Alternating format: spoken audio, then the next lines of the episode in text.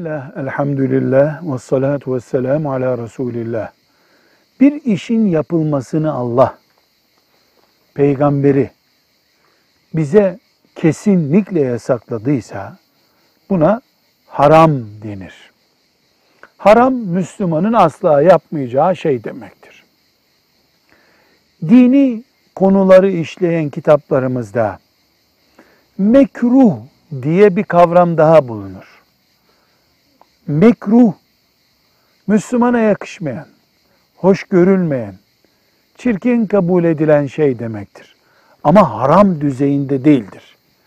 Mesela haram 100 ağırlıklı bir kabahat demekse, mekruh 70, 80, 60, 50, 40 düzeyinde görülebilir bir kabahat demektir. Ayıp kelimesinden tutarız.